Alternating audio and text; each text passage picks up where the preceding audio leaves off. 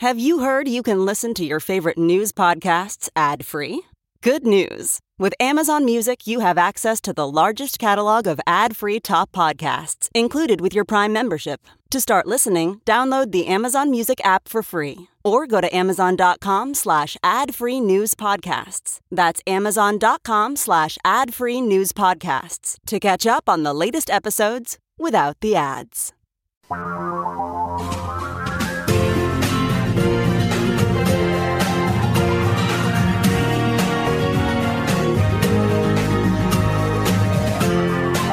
This is the Thom Hartmann Program. Well, greetings, my friends, patriots, lovers of democracy, truth, and justice, believers in peace, freedom, and the American way. Thom Hartmann here with you. I wanted to lay out for you this piece that I started working on last night. I kind of added pieces to it through the evening as Louise and I were watching an old Cagney and Lacey. And Louise and I finished it up this morning and published it over at hartmannreport.com. And it's titled, you know, Dear Republican Voter, What Did You Expect, right? When Ted Nugent and the NRA and uh, the GOP told you that more guns in America would provide us with a safer, more less violent society. What did you expect, Republican voters? I mean, seriously, did you su- think that suddenly uh, every person in America was going to turn into a, a marksman and and uh, some kind of Wild West movie fantasy was going to be the outcome? Really? You know, when Trump said that COVID was just like the flu, at the same time that he was telling Bob Woodward that it was a killer, what did you expect? I mean, did you know when he pushed refusing to wear a mask like it was some sort of declaration of masculinity and openly encouraged states and cities to stay open in the face of this pandemic in order to give us herd uh, thinking? Did you really think it would keep a half a million Americans from dying? When Trump sent thousands of modern day brown shirts to storm the U.S. Capitol, and try to kill Mike Pence and Nancy Pelosi so Trump could uh, become the nation's first strongman dictator. What did you expect, Republicans? Did you really believe that American democracy was outdated, that our country would be better run by a, a billionaire oligarch and his cronies instead of the will of the voters? Seriously? When five Republican appointed justices on the Supreme Court in 2010 in the Citizens United decision ruled that when billionaires and big corporations bribe politicians, that's no longer called a bribe. That's now called free speech and protected by the First Amendment. When that happened to Republican voters, what did you expect? Did you believe it was going to work out well for democracy in America? Has it ever in any country? I mean, when Republican lobbyist Grover Norquist went on NPR and echoed the, the line that Reagan, both Bushes, and even Trump have said that, you know, the big government's a dangerous thing. We need to shrink it down to where we could, it's small enough that we could drown it in the bathtub. When he said that, Republican voters, what did you expect? Did you really think that gutting environmental and banking protections was going to help us? That letting corporations dump more pollution into our air and water and poison our children was going to make America better? Did you really think that restricting access to Medicaid and unemployment benefits and disability assistance was going to improve this country? Seriously? Republican voters, when Donald Trump and Reagan and both Bushes told you that if we just showered billionaires with tax cuts and subsidies for our biggest corporations, like the $600 billion a year we give to the oil industry, that all that money is going to trickle down and help you out right? Did you really think those billionaires were going to happily just pass their tax cuts along to you as a pay raise? Republican voters? Seriously? I mean, when Republican governors across the country told you, and not just Republican governors, the think tanks too, that only for profit electric companies can provide you with safe, reliable power. Those nonprofits that are owned by state and county and municipal governments, oh, those are, those are terrible, right? That's government. They don't have the profit motive. When they told you that, what did you expect? I mean, did you really think that Enron ripping people off or PG&E setting, you know, a chunk of California on fire was just some weird anomaly or that when the Texas power grid melted down because of a winter storm, just like they had just 10 years ago, that that was just like a fluke? Seriously? Republican voters, when Ronald Reagan and every Republican since, since him told you that destroying labor unions was a good thing and would help American workers, really, seriously, what did you expect? Did you really think that no longer having organized workers, solidarity, representation against organized capital would somehow lift up American workers and cause CEOs to cut their own or keep their own pay reasonable? Seriously? Republican voters, when George H.W. Bush told you that the nation needs to double down on Nixon's war on drugs and put more people in prison, particularly those black people who are sm- selling crack cocaine across the street from the White House. Remember when George Bush Sr. set that thing up? He set up a sale so that he could he could wave it a, a bag of cocaine on TV. If you're old enough, you remember it well. It was a big deal. He, he held a national television, uh, you know, press conference about it. Did you really think, Republican voters, that putting millions of black people in prison for decades, like Bush did, like he pitched with his Willie Horton ad, that that was somehow going to make America a better place to live? Really? Are you that racist? Republican voters, when Donald Trump tried to cut off food stamps to a million people in the middle of a pandemic, a policy that, that uh, Joe Biden literally just reversed, I believe it was yesterday. When Donald Trump said that he was going to cut off those food stamps to force people back to work in the middle of a pandemic when there's 20 million missing jobs. What did you expect? When former oil industry CEOs George W. Bush and Dick Cheney told you that uh, Iraq's Saddam Hussein, who, by the way, just coincidentally was sitting on the second largest oil reserve in the world, was plotting to kill America when our own weapons inspector, Scott Ritter, and the UN weapons inspector, Hans Blix, were going on national television, international television saying, this guy has no weapons. He doesn't represent a threat to anybody. But Bush and Cheney were pushing this really hard. Did you really expect that something good was going to come out of that? Seriously, Republican voters, did you think that America could conquer a country, sell off its natural resources, and the people in that country would just be like, oh, this is nice. We're happy with this. Thank you very much. I mean, how'd that work out in Vietnam? When Wall Street billionaire Pete Peterson and his buddies in the GOP put up the debt clock and started saying, well, Social Security is just a Ponzi scheme, it's going to go broke. We need to turn it over to Wall Street bankers like Pete Peterson. What did you expect? Did you think that those bankers and the Republicans they own were actually going to help build a stronger safety, a social safety net for America? When Reagan's Interior Secretary, James Watt, Republican voters told you it's just fine to sell off federal lands for pennies on the dollar because Jesus is coming back and he's going to make all things new. What'd you expect? For that matter, when Trump's Interior Secretary, a coal lobbyist for God's sake, said the same thing without invoking Jesus. Did you really expect it was going to help our public lands? Did you think it had nothing at all to do with these massive campaign contributions from the, you know, to the GOP? Seriously, Republican voters. I mean, it, it, I, I have a few more to share with you. I will do so after the break. And a point to make at the very end of this. But what's up with Republican voters? For 40 years, they have been buying these lies. Is it just race? Is racism enough to animate an entire political party? This is the Thom Hartmann Program. Or do Republicans really believe that if everything is done for the billionaires, somehow that's going to help, you know, Joe Republican? Seriously?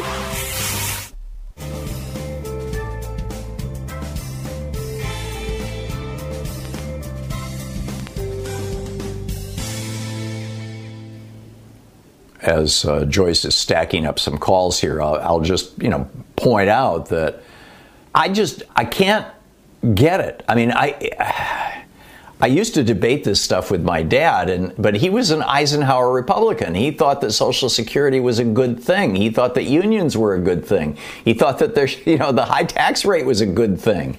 He taught Louise double entry bookkeeping, and uh, you know when we had this little business back in the early '70s, and and he was like, you know, uh, there's there's good stuff that government can do. I just, I just don't get it. It's amazing. I just don't get it. Uh, Diana in Preston, Idaho. Diana, you want to go back to uh, the Second Amendment? Or I guess that was the first thing in my rant today, wasn't it? What's up, yes, Diana? Yes, yes, it was. So, hi, Thom. I think, yeah, I think it was Monday's show. You had an intelligent sounding male caller who called in about guns and the Second Amendment. He made the comment that if Jews had guns, they would have been able to defend themselves and not been led like sheep to the slaughter.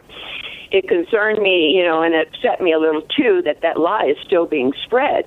And I'd like yep. to suggest that he, yeah, and I would like to suggest that he delve a little deeper into the subject uh, if he can stand it, and he'll find that the self pity and the kind of literature that came out in the beginning seemed filled with a victim uh, like attitude.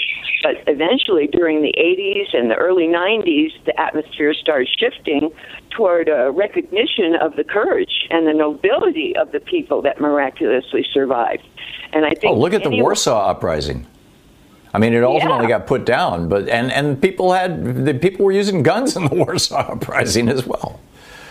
Yeah, and and I think that you know anyone who delves deeper into the subject will will realize that they were not at all like lambs to the slaughter.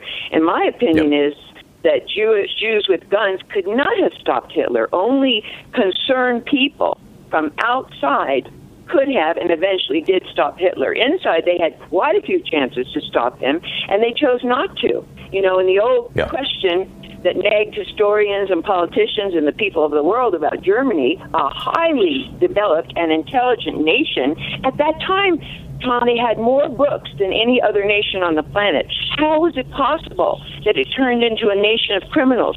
How is it possible that the USA, for the last five years, has been evolving into a nation of criminals? And the two nations have much in common, but I think the overwhelming influence is the leaders, Hitler and Trump. And I think it was you who said on one of your shows, words are powerful, leaders matter. Incompetence mixed with arrogance and the goons and the thugs and the racists that follow them. You know, and American yeah, no, companies, I'm, I'm... remember, remember, American companies basically funded the Nazis, and money has an insidious way of making decent human beings behave in most insidious ways. And yeah, and, and that's why that's why Fritz, Fritz Thyssen wrote, you know, a, a, an autobiography, I Paid Hitler, uh, basically apologizing for it. Yeah, uh, when a country is sliding into fascism, the only way you can stop that, you can't stop that with guns. You can't rise up against the government. They'll just squash you, which is what Hitler did. Right. The only way you can stop that within the country is internal politics, which Germany failed to do, and we just succeeded in doing by dumping Trump. And but once that transition is complete and the country is a fascist country, it takes an external force to stop them. We'll be back. Welcome back. Thom Hartmann here with you to continue my rant. Uh, this is my open letter to Republican voters that I published this morning over at HartmannReport.com, which is you know free. You can get it in your email box every day for free, um, and uh, you know there it is. Anyhow. Uh, so, uh, dear Republican voter, right? When Republicans changed course in 1980 and threw in with the anti abortion activists, but promised that there would only be reasonable restrictions on abortion if you just went along with them, what'd you expect? How about Arkansas last week passing a law that will put a child who's impregnated by a rapist in prison if she tries to get an abortion? Or Texas, which is trying right now to give the death penalty to people who are impregnated as a result of rape or incest in Texas to young women. I mean, is, is that what you expected? When Donald Trump, a dear Republican voter, encouraged violence at his, at his rallies, when he promoted racist slogans and policies, when he promised to pay the legal bills of, of people who became violent at his rallies, when he openly celebrated police, quote, roughing up the people they're supposed to protect and serve, what did you expect, Republican voters? Did you really think that was going to restrain the authoritarianism and racism of his followers and police? Really? When Trump and Fox News tried to characterize as thugs the literally millions of people in American streets protesting the murder of George Floyd and so many other unarmed black people, uh, particularly black men, what did you expect? Did you think that the cops would stop racist and violent policing without any sort of public pressure? Without any accountability? When did that ever happen? When oil company shills Republican voters were all over the media telling us that global warming was a hoax. Carbon dioxide's good for trees, don't you know? We need more of it. And for 40 years, Republican politicians echoed those lies, and they still are, almost to a person. What did you expect? Did you really believe that burning all those fossil fuels and throwing all those poisons in the air would have no consequence? When during the last three presidential primaries, Republican candidates like Ron Paul said, argued that the best way to provide health care to Americans is to do away with all federal government health care programs. That'll cause people to stand on their own two feet, as Ron Paul said. What'd you expect when the party said that was, that was their position? Did you really buy Congressman Paul's argument that back when he was a doctor, back in the day, he used to take payment in chickens, and we should use that as the inspiration for America's national healthcare system today? I mean, seriously, Republican voters, when you voted for Republicans while Education Secretary Betsy DeVos was actively gutting our public schools, promoting for profit corporate schools, and making a joke out of any kind of student debt relief, What'd you expect? Did you actually believe the, the GOP had any interest whatsoever in building up our public schools and helping our teachers? I mean, when your Republican state legislators told you that they were, they, they were passing legislation to ensure election integrity, what did you expect? Did you really believe they were going to make sure everybody in America who's el- legally eligible to vote is going to have their vote counted? Did you assume they'd never end up blocking you, maybe by accident? from the voting rolls? Seriously. Did you expect Republicans who are somehow going, eh, did you think that they were somehow going to do away with the 10 hour lines in neighborhoods that have really high proportions of registered Democrats? But everything is going to be fine for you? Did you believe them when they said voting by mail was dangerous and insecure? When we've been doing that in Oregon here for 20 years, Washington State, Idaho, Utah, excuse me, Utah, uh, Hawaii, and, and pretty much all of Western Europe for decades, for a generation, without any problems at all? And you, and you believed them that we should be worried about voting by mail? Really? You know, the simple fact, and I'm sure I'm missing some things here. Feel free to call in and tell me what I missed, and I can, I can always edit my article, in fact, and add them. The simple fact is that Republicans have been lying to voters, like you, Republican voter, they have been lying to you for 40 years. From Nixon's Southern strategy and his war on drugs, through Reagan's supply side economics to Donald Trump's voter fraud. These are lies. And they're all lies to disguise the fact that the GOP has, ever since the Reagan Revolution, been 100% the party of billionaires and big corporations, period, full stop. Those of you who have listened to this program for more than a few years, you know I, I only talk about it a couple times a year. I should probably talk about it more. But for the 18 years I have been doing this show, I have had a contest running. And it's very simple. If you can name any piece of legislation passed, you know, post 1980, after the Reagan Revolution, if you can name a single piece of legislation that was originally written by a Republican, that was sponsored by a majority of Republicans in Congress, that was passed with majority Republican votes in the House and Senate, and that was signed into law by a Republican president. One piece of legislation whose principal beneficiary is the average American instead of a billionaire or a corporation. I will give you an autographed copy of any one of my books you want, and I will inscribe it however you'd like. 18 years I've been running that contest. No one has won yet. You know, the last election, the 2020 election, when the Republicans lost the White House, the House, and the Senate, what that says to me is that Americans, including Republican voters, are waking up to the fact that the, that the, the Republican voters have been the victims of a long con run by a group of right wing billionaires and big corporations that started in the 1970s and that seized control of our government in 1981. And Republican voters are starting to figure this out. They're starting to wake the hell up. And it's about time. And I'm telling you, if you're a Republican voter, if you bought any of these big lies in the past, The Democratic Party is here to help. Seriously.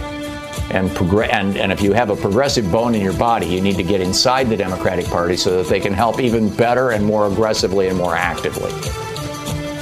Because all these, this whole list of stuff that I just went through, this is what's at stake now.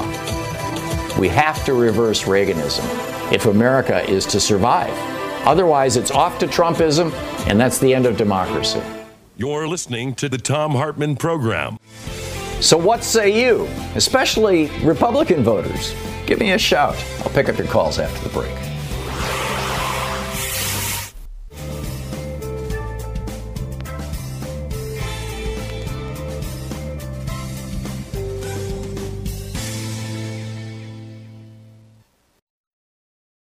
Quick math the less your business spends on operations, on multiple systems, on delivering your product or service, the more margin you have and the more money you keep. NetSuite is the number one cloud financial system, bringing accounting, financial management, inventory, HR into one platform and one source of truth. With NetSuite, you reduce IT costs because NetSuite lives in the cloud with no hardware required, accessible from anywhere. You cut the cost of maintaining multiple systems because you've got one unified business management suite. You improve efficiency by bringing all your major business processes into one platform, slashing manual tasks and errors. Over 37,000 companies have already made the move. So do the math. See how you'll profit with NetSuite. Now through April 15th, NetSuite is offering a one-of-a-kind flexible financing program. Just head over to netsuite.com slash Hartmann with two N's. netsuite.com slash Hartmann. That's netsuite.com slash Hartmann.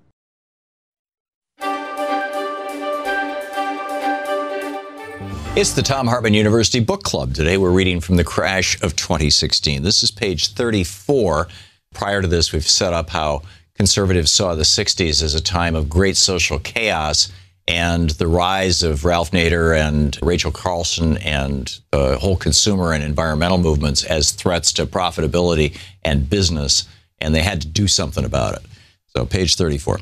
Lewis F. Powell Jr. was just sitting down to breakfast in his suite at the Waldorf Astoria Hotel in New York City when he received a call from the White House. The year was 1971, more than 40 years since the last great crash. The 60s had ended and the Vietnam War had destroyed the Democratic Party, leaving Richard Nixon as President of the United States. And Nixon needed a favor. A thin, ascetic man with wispy hair and fragile features, Lewis Powell had ancestral roots in America's first European settlement, Jamestown, and a lifetime of participation in the law. He deeply loved his Richmond, Virginia home and the law practice he had there, which mostly consisted of defending corporate interests and wealthy Southern white men. He walked comfortably, often in crepe soled shoes, dressed as a Southern gentleman, and spoke so softly that people sometimes leaned forward to listen. But when he spoke, his words were precise, well measured, and carefully considered. He was one of the most brilliant jurists of his day and so it's no surprise that the Nixon White House was considering him for a seat on the Supreme Court, a job he turned down at first. But then when Nixon called him again at the Waldorf Astoria, he reluctantly accepted. As a Supreme Court Justice, Lewis Powell was very much the moderate, and his legacy on the High Court would reflect his balanced and authentic interpretation of the rule of law in America. However, just a few months before he was nominated by Nixon, Powell had written a memo to his good friend Eugene Sydnor Jr., the director of the United States Chamber of Commerce at the time, and Powell's most indelible mark on our nation was not to be his 15 year tenure as a Supreme Court justice, but instead that memo, which served as a declaration of war, a war by the economic royalists against both democracy and what they saw as an overgrown middle class. It would be a final war, a bella omnium contra omnes, against everything the New Deal and the Great Society had accomplished. It wasn't until September 1972, 10 months after the Senate confirmed Powell, that the public first found out about the Powell memo. The actual document had the word confidential stamped on it, a sign that Powell himself hoped it would never see daylight outside of the rarefied circles of his rich friends. By then, however, it had already found its way to the desks of CEOs all across the nation and was, with millions in corporate and billionaire money, already being turned into real actions, policies, and institutions. During its investigation into Powell as part of the nomination process, the FBI never found the memo, but investigative journalist Jack Anderson did, and he exposed it in a September 28, 1972 column titled Powell's Lessons to Business Aired. Anderson wrote Shortly before his appointment to the Supreme Court, Justice Lewis F. Powell Jr. urged business leaders in a confidential memo to use the courts as a social, economic, and political instrument. Pointing out that the memo wasn't discovered until after Powell was confirmed by the Senate, Anderson wrote Senators never got a chance to ask Powell whether he might use his position on the Supreme Court to put his ideas into practice and to influence the court on behalf of business interests. This was an explosive charge being leveled at the nation's rookie Supreme Court justice, a man entrusted with interpreting our nation's laws with absolute impartiality. But Jack Anderson was no stranger to taking on American authority and no stranger to the consequences of his journalism. He'd exposed scandals from the Truman, Eisenhower, Nixon, and later the Reagan administrations. He was a true investigative journalist. In his report on the memo, Anderson wrote Powell recommended a militant political action program ranging from the courts to the campuses. Powell's memo was both a direct response to Roosevelt's battle cry decades earlier and a response to the tumult of the 1960s. He wrote, quote, no thoughtful person can question that the American economic system is under broad attack, end quote. When Sydnor and the Chamber received the Powell memo, corporations were growing tired of their second class status in America.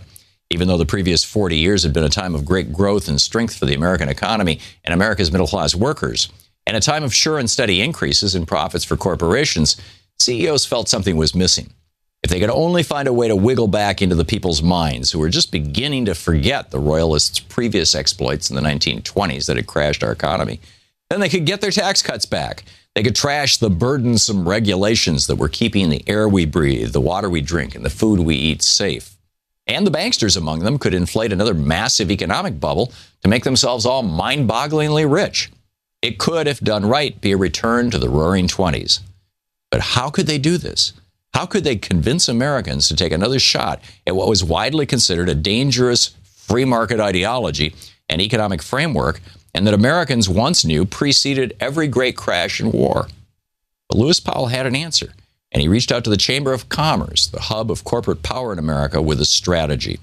As Powell wrote, strength lies in organization, in careful long range planning and implementation, in consistency of action over an indefinite period of years, in the scale of financing available only through joint effort, and in the political power available only through unified action and national organizations.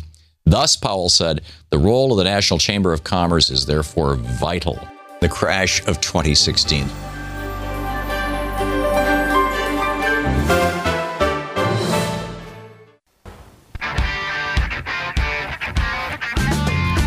So, what do you think, Kim? Have I missed some things in my list, or have I gone over the top? Have I mischaracterized in any way, in anything on my list, Republican policies over the last 40 years? Now, I always say in the last 40 years because even Nixon signed. I realize he tried to, he, he actually did veto the Clean Water Act. They overrode his veto. He threatened to veto the EPA, but he signed them and he actually enforced them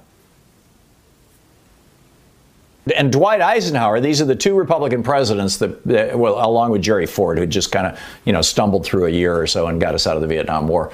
But, you know, the two Republican presidents of any consequence who both had eight year terms, Dwight Eisenhower and Richard Nixon, they were not, I mean, Nixon was corrupt and Eisenhower was just kind of, okay, let's maintain the status quo. But Eisenhower actually did a lot. He rebuilt America after World War II in big ways education, the response to Sputnik in 1957, the space program, creating NASA. I mean, all this stuff. Republicans used to actually believe in America and want America to be stronger and better and support the American people. Even Richard Nixon did not declare war on labor unions. He didn't like them, but he didn't declare war on them like Reagan did. So, am I missing something? Am I overstating anything? Dale in Springfield, Missouri. Hey, Dale, what's on your mind today? Hello, Thom. Thom, you hey. didn't miss a thing. My 75 year old brother and my two aunts and uncles in Colorado absolutely believe everything you said in your rant. All the while, oh, they're geez. bragging about how well, how well Medicare and Social Security take care of them in their old age. They all believe the government is bad, but love its benefits. They believe that we need a businessman to run our country and that all immigrants are bad, even though our own grandparents were immigrants. They were white immigrants, of course. They also will tell you that cheating to win an election is okay if that's what it takes for their people to win. You didn't miss a thing that I heard of, but the fact that we have 75 million people that believe that is awful scary. Dale, you have relatives who, as you said, who absolutely believe all those things. Um, what do you think it's going to take to wake them up? You can't wake them up. I have been arguing with my brother since the election, and you can't yeah. wake him up. He absolutely, he still believes that Hillary ran a pedophile ring in a pizza parlor. Oh man. Oh yeah, they absolutely believe this crap, and that they Joe have gone Biden's down the policies are the beginning of socialism in our country. Yeah. Okay. Dale, thank you. Thank you for sharing the uh, your perspective and, and your story with us. I appreciate it. And, and thanks for listening to us on SiriusXM. Caleb over in Westboro, Pennsylvania, watching us on Facebook Live. Hey, Caleb, what's on your mind today? So, Thom, I wanted to recommend that you consider having Nancy MacLean as a guest on your program. She She's been on the program a couple of times. You can find my conversations with her over on our YouTube channel. She okay, wrote a brilliant great. book, Democracy in Chains. Democracy in Chains. Just having read that book, it backs up everything that you said in your rant this morning, just the way Dale said.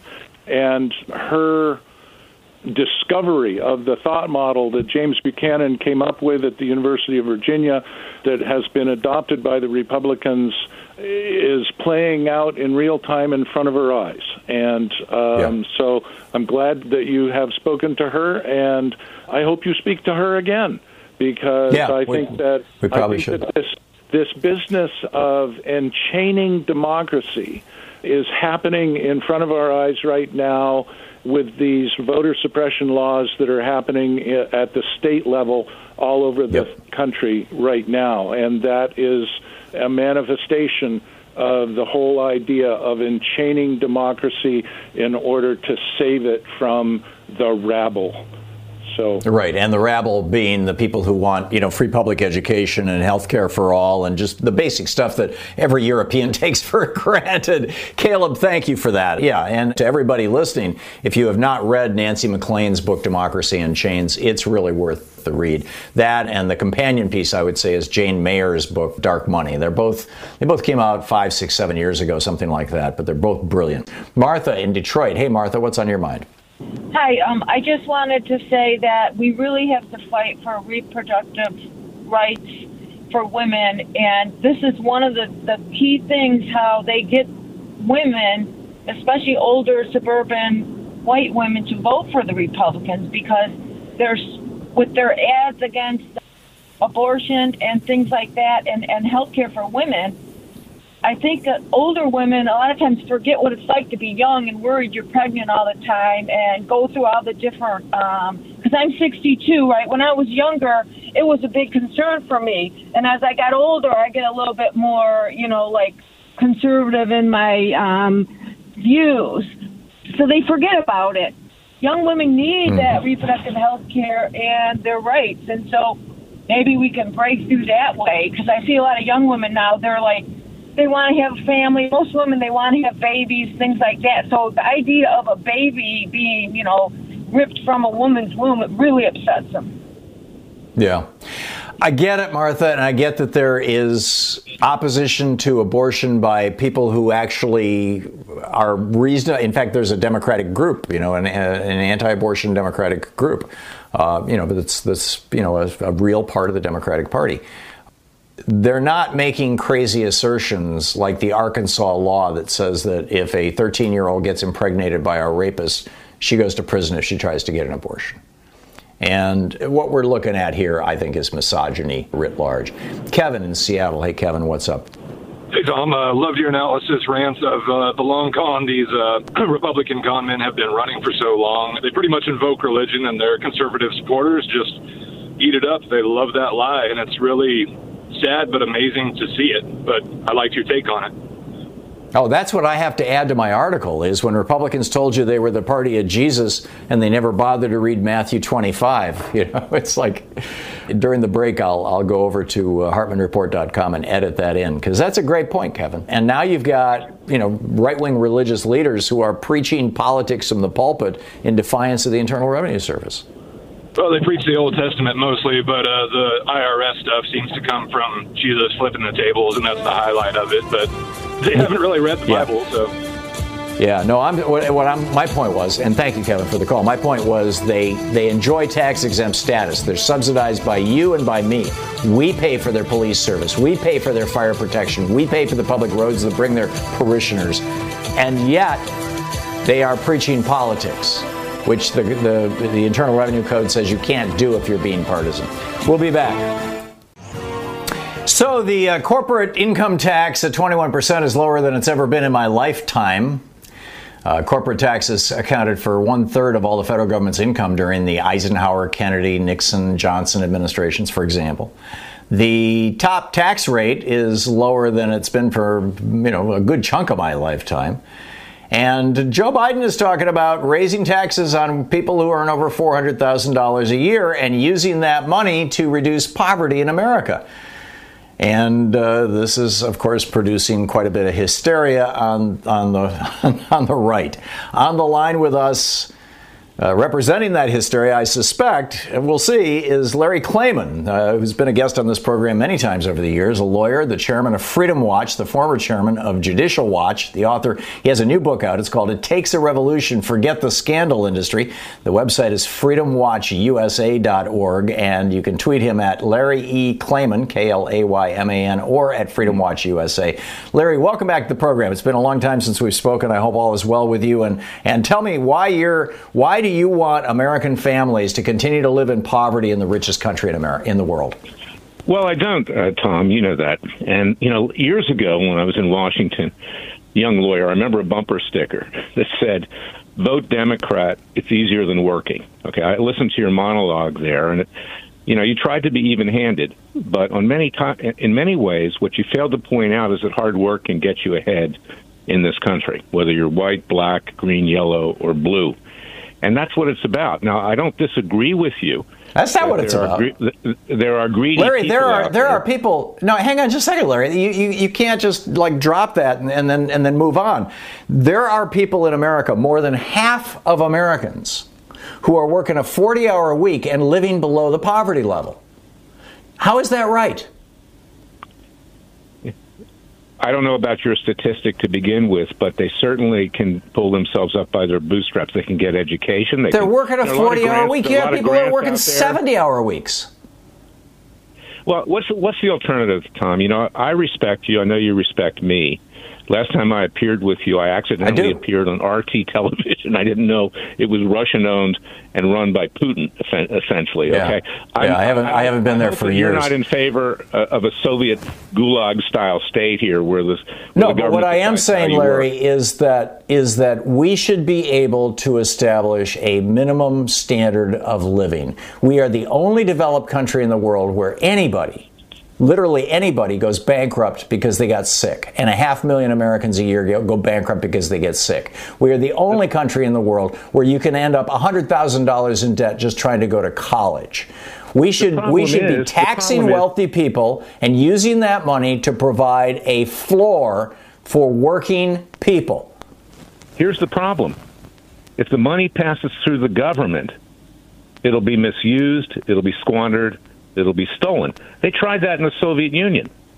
Money never got to This the is people. not- the apparatchiks. The apparatchiks lived high on the hog, and the people got crumbs under Marxism, Larry, which has failed. they- that's what's happened. Stop. I uh, you could you could you could set aside the whole straw man argument, the whole red herring thing here. I am not advocating Soviet glad you used the style Marxism or any kind of Marxism. accurate. What I what I am telling you is that every uh, there are 34 countries that make up the Organization of Economic Cooperation and Development, the OECD, the 34 richest countries in the world. The poorest of them is Costa Rica. Of those 34 countries, we have the highest level of infant mortality, of those 34 countries. We have the highest level of maternal deaths. We have the highest level of deep poverty. And we are the only one of those 34 countries that does not use tax dollars from wealthy people to provide health care and education as a right to all their citizens. What is, what, how does that make us?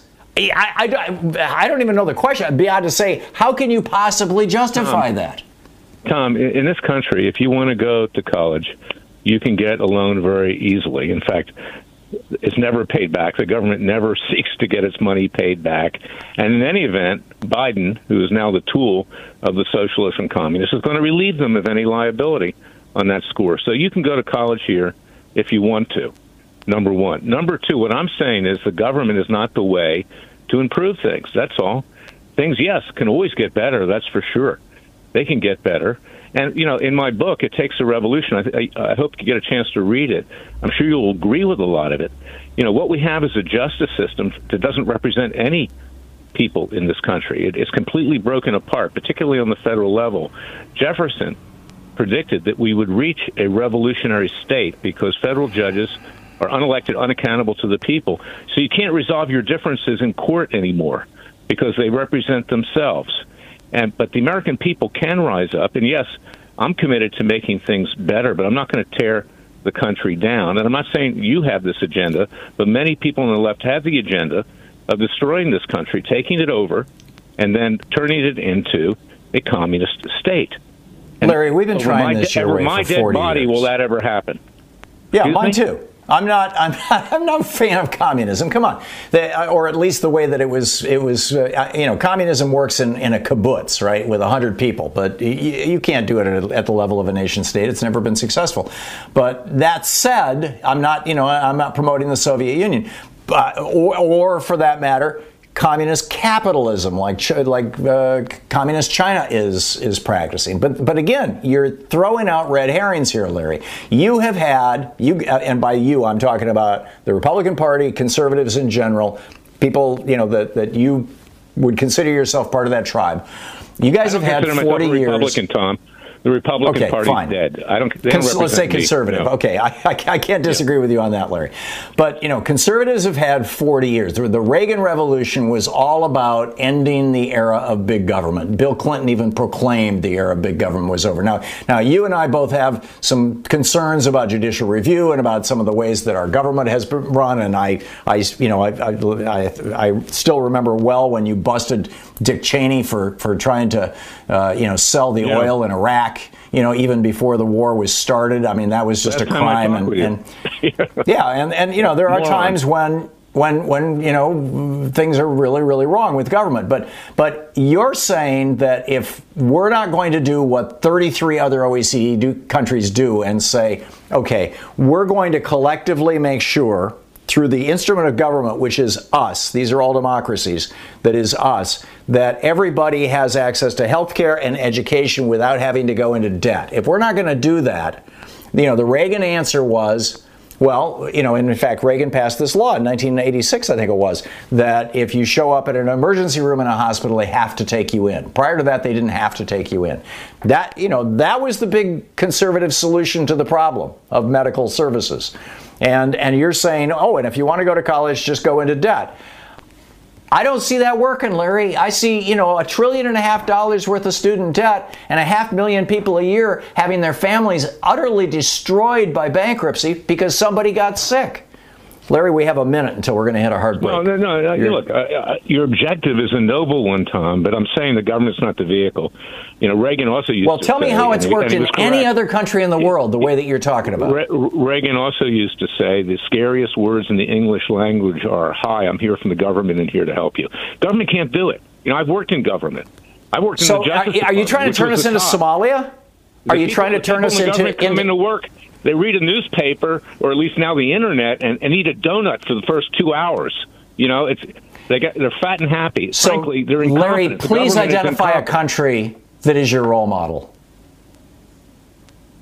There is no one yet, but there are some that are better than others. So. And so what you're proposing coun- has never country- successfully country, worked anywhere in the world.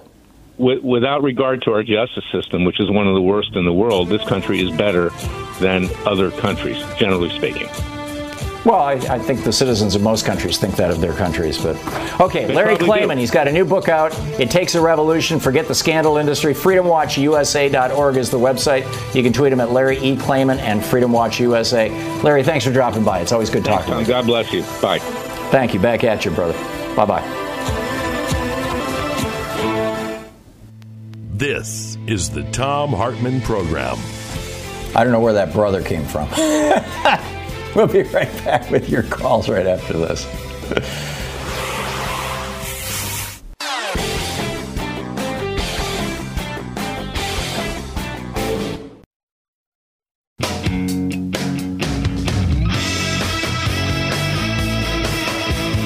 Welcome back. Thom Hartmann here with you. Taxes, health care, education, guns.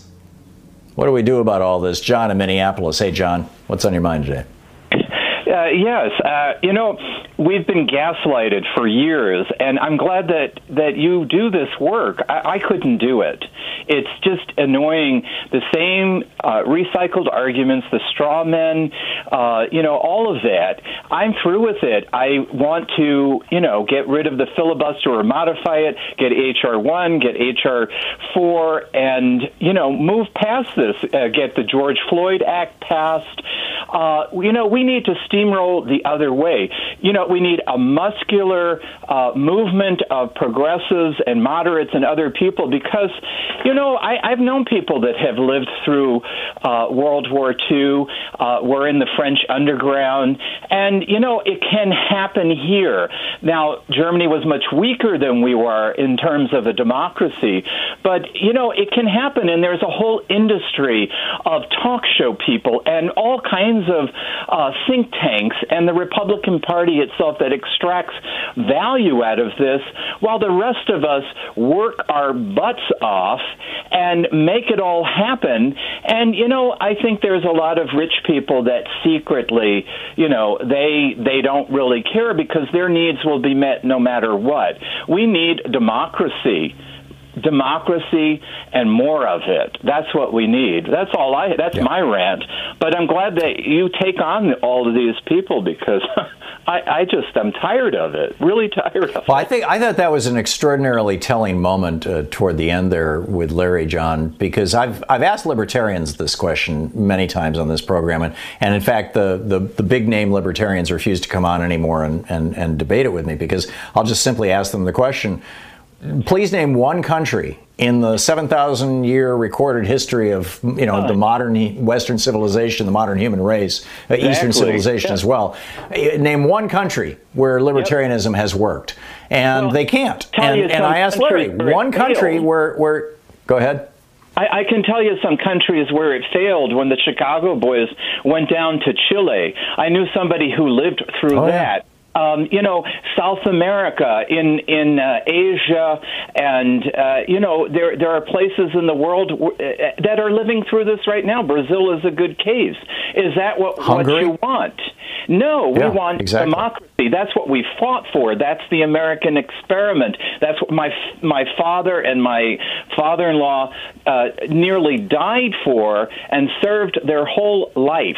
Uh, let's get real here. This is tired, stupid kind of things. And you know what? It's probably going to happen more in liberal uh, cities like my own or in Boulder, Colorado, because we can't no longer live in our own little liberal ghetto and you know appoint our our you know like Ilhan Omar or you know whoever Ocasio Cortez. No, this is a structural issue, and there's other elements besides that too. But they've created a culture of hate and violence, and for what? They're, I mean, we're, we're the richest country in the world, but we won't be if they continue because, of course, they're destroying uh, the economy too. You know, they're yeah, they're actually yeah. well outside of that for for the very very rich. Uh, yeah, but, you've yeah, yeah, but jo- yeah. Go ahead. I'm sorry. Yeah. No, I was, just, I was just, I'm, I'm just, I've got to move, I need to move along to another caller, John, but you're, as always, you're, you're completely eloquent on these topics. Thank you so much. Tim in Mattawan, Michigan. Hey, Tim, what's up? Hi, how you doing? Listen, uh, when Klayman said that no one really has to pay back their student loans, let me tell you something. When I became disabled, they hmm. took it right out of my Social Security and I Oh, owed nineteen hundred bucks, and they got six thousand. And my question is, do you know if Tim McVeigh voted, and if he did, how did he vote? I have no idea. I don't know. I'm sorry. Well, that, should- that, that's the sort of thing you might be able to find with a search engine, Tim, but uh, I just don't, you know, Well, I don't have head, a I don't know the answer to the computer question. because I don't. I want something that's got a fiction and nonfiction section. yeah, well, that's that is a problem with the internet these days. I mean, it's a called the very- library. Oh yeah, yeah, Yeah, it's a mile away. yeah. Uh, libraries are great socialist institutions. They, did that you know, for, uh, they did that for uh, my um, back child support too, and they fee you to death. My contract Yeah. for the loan said twenty five percent is all they can go up to for uh, interest and uh, and penalties, but they fee you to death. Yeah, yeah. The federal government will take your student uh, loan. They- They're, they're not going. You do have to pay it Even back. You're though I was right. disabled, even though Yeah, I was disabled, absolutely and right. Upton was in charge of the education, and he turned me down for no. that. I totally get it. Tim, thank you very much for the call. Dan in Chicago. Hey, Dan, what's up? Yeah, I want to uh, give you kudos for the way you handled that uh, guy from uh, USA Freedom or whatever the place is. Yeah, Uh, Larry.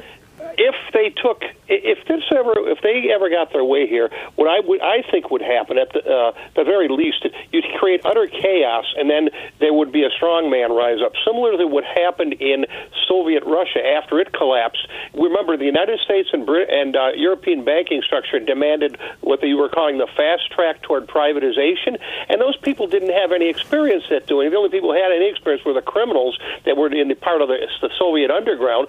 It was a chaotic mess, and then the rise of Putin. And uh, it's hard to believe, but a lot of Russians feel that they're better off with a Putin than they were with the chaotic mess that happened between 1992 and 1998. And I, th- I would fear that would be happening here. And when you talk about, oh, you asked them for Well, that's what Trump was selling. Oligarchy. That's what Donald Trump was yes, selling. exactly. He was selling oligarchy. Let's let's have a you know a bunch of criminal oligarchs run the country. Yep, and and when you asked him about the country, he couldn't come up with a country. For a while, the Cato Institute, which is into that stuff very heavily, they were talking about Pinochet's Chile. Now he didn't have the nerve to hmm. say that to you because, yeah, all you got to do is kill seventy thousand people in a country with about forty million people, and and and repress everybody, and have a poverty level going up to fifty percent from twenty percent, and that would be their ideal because business was free to do anything it wanted. Yeah, yeah, and and anybody who stood up to Pinochet, they got vanished. Whether they got thrown out of a helicopter over the ocean or whether they Yes, they got right. buried. Uh, So you know, I mean, they're he- he still wasn't looking gonna- for the mass He wasn't going to mention that model, but if you, I remember the Cato people were all excited when Pinochet took over and threw out the socialists, and uh, then uh, they sent these bunch of Chicago school ec- ec- economics people down there to Right. advise them, and they they did some horrible things down there. And a great Oh yeah, there's this. The whole thing was based on Milton Friedmanism. It's uh, absolutely. Thank you. Well said. Ami in uh, New Orleans, Louisiana. Hey, Ami, what's up? Uh, my thing is when I hear them saying government involvement, we shouldn't have government involvement. First of all, we, the people, we are and we make up what the government is. The problem for me is that we select candidates that's not conducive to our well being on a whole. And since we experienced this great wave of uh, tribalism, we can't see the big picture. We just can't because our economy contributes to the subsidies for these big contractors, military contractors, and stuff like that. And so we're not being vocal on saying, okay, we don't want to spend the money there. We don't want to do hmm. this. I'm just saying, we, the people, government is very important because we the one that, that creates government. Yeah, those are the first And three words of the thank you. Constitution. Yes, sir. Thank you. Well, thank you, Ami. Thank you, thank you for your considerate words and for your affirmation. And I, I completely agree with you. And this is the thing that Reagan tried to get us to forget: is that government is us. Government is not some distant, remote force. It can become that. That's what happened in the Soviet Union, and increasingly, that's what's been happening in some parts of the United States. And that's what Georgia, for example, wants to do by making it impossible for people or harder for people to vote. But at, American democracy is based on the premise that we, the people, run the government, that, that the, the legitimacy of the government comes from the consent of the governed, to, to quote the Declaration of Independence. Ami, thank you so much. It's great to hear from you. Thank you for watching Free Speech TV. And welcome back to our Thom Hartmann University Book Club. Today we're reading from Devil's Bargain by Joshua Green, the subtitle Steve Bannon, Donald Trump, and the Storming of the Presidency. This is from the afterword, the very last chapter. It's titled Kali Yuga, which in uh, Hinduism is when the earth goes into a phase of destruction. In the shell shocked aftermath of the election, President Obama, looking shaken, appeared in the White House Rose Garden to deliver public remarks intended to project a sense of calm, a sense, really, that the basic stability of our country remained intact. Sun is up, Obama said. I know everybody had a long night. I did as well. Had a chance to talk to President-elect Trump last night about 3:30 in the morning, I think it was, to congratulate him on winning the election. End of quote.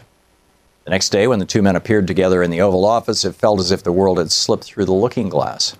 Trump quickly named Bannon his chief White House strategist. Republicans controlled every branch of government. With Trump's ability to defy every political norm, anything seemed possible. Who could argue otherwise after what had just transpired? And yet, within days of his inauguration, Trump's White House was plunged into chaos and scandal from which it has not recovered and may never.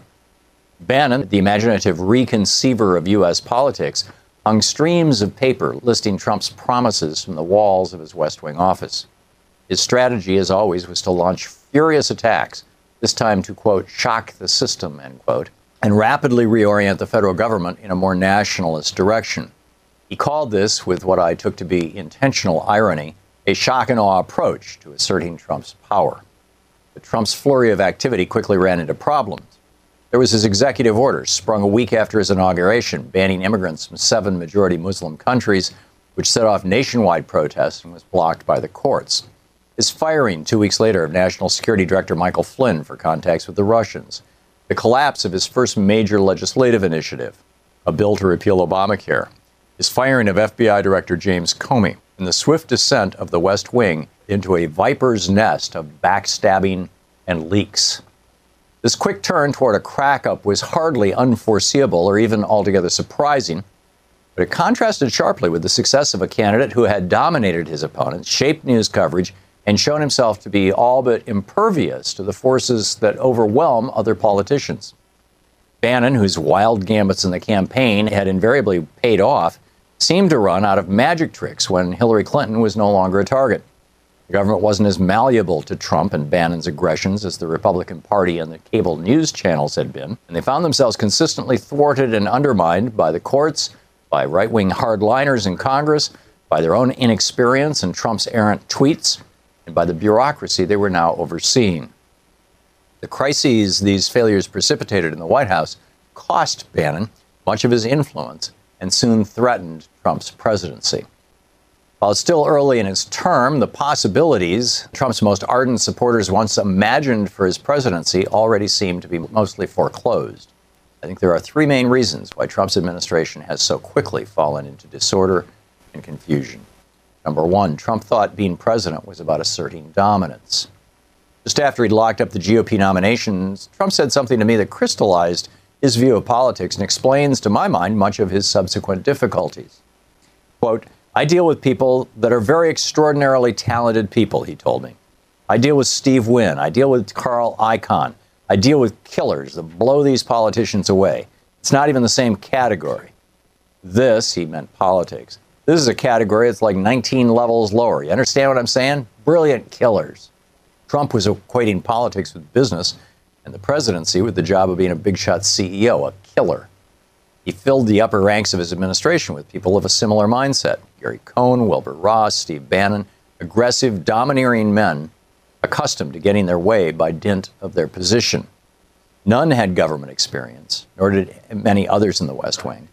So none anticipated the problems this approach to governing would cause. Trump's self conception as the all powerful apprentice boss blinded him to a fundamental truth of the modern presidency that the president needs Congress more than the Congress needs the president.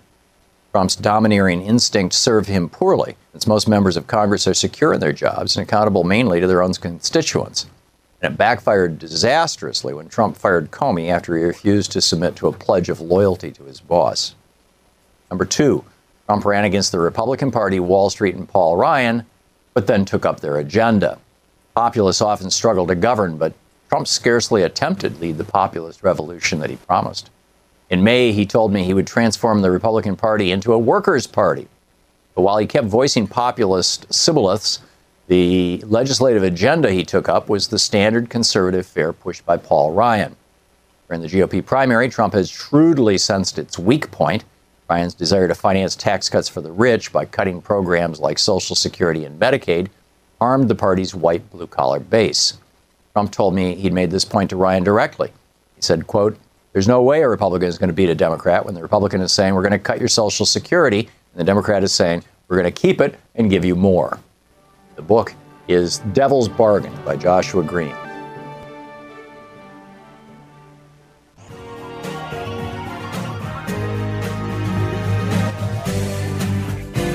We'll be back with more of the news and more of my thoughts and yours in this uh, kind of national town hall meeting we have here every day on the Thom Hartmann program. And in the meantime, don't forget democracy is not a spectator sport. Never was intended to be.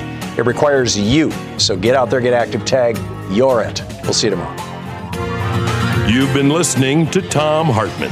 For audio and video archives, visit thomhartmann.com.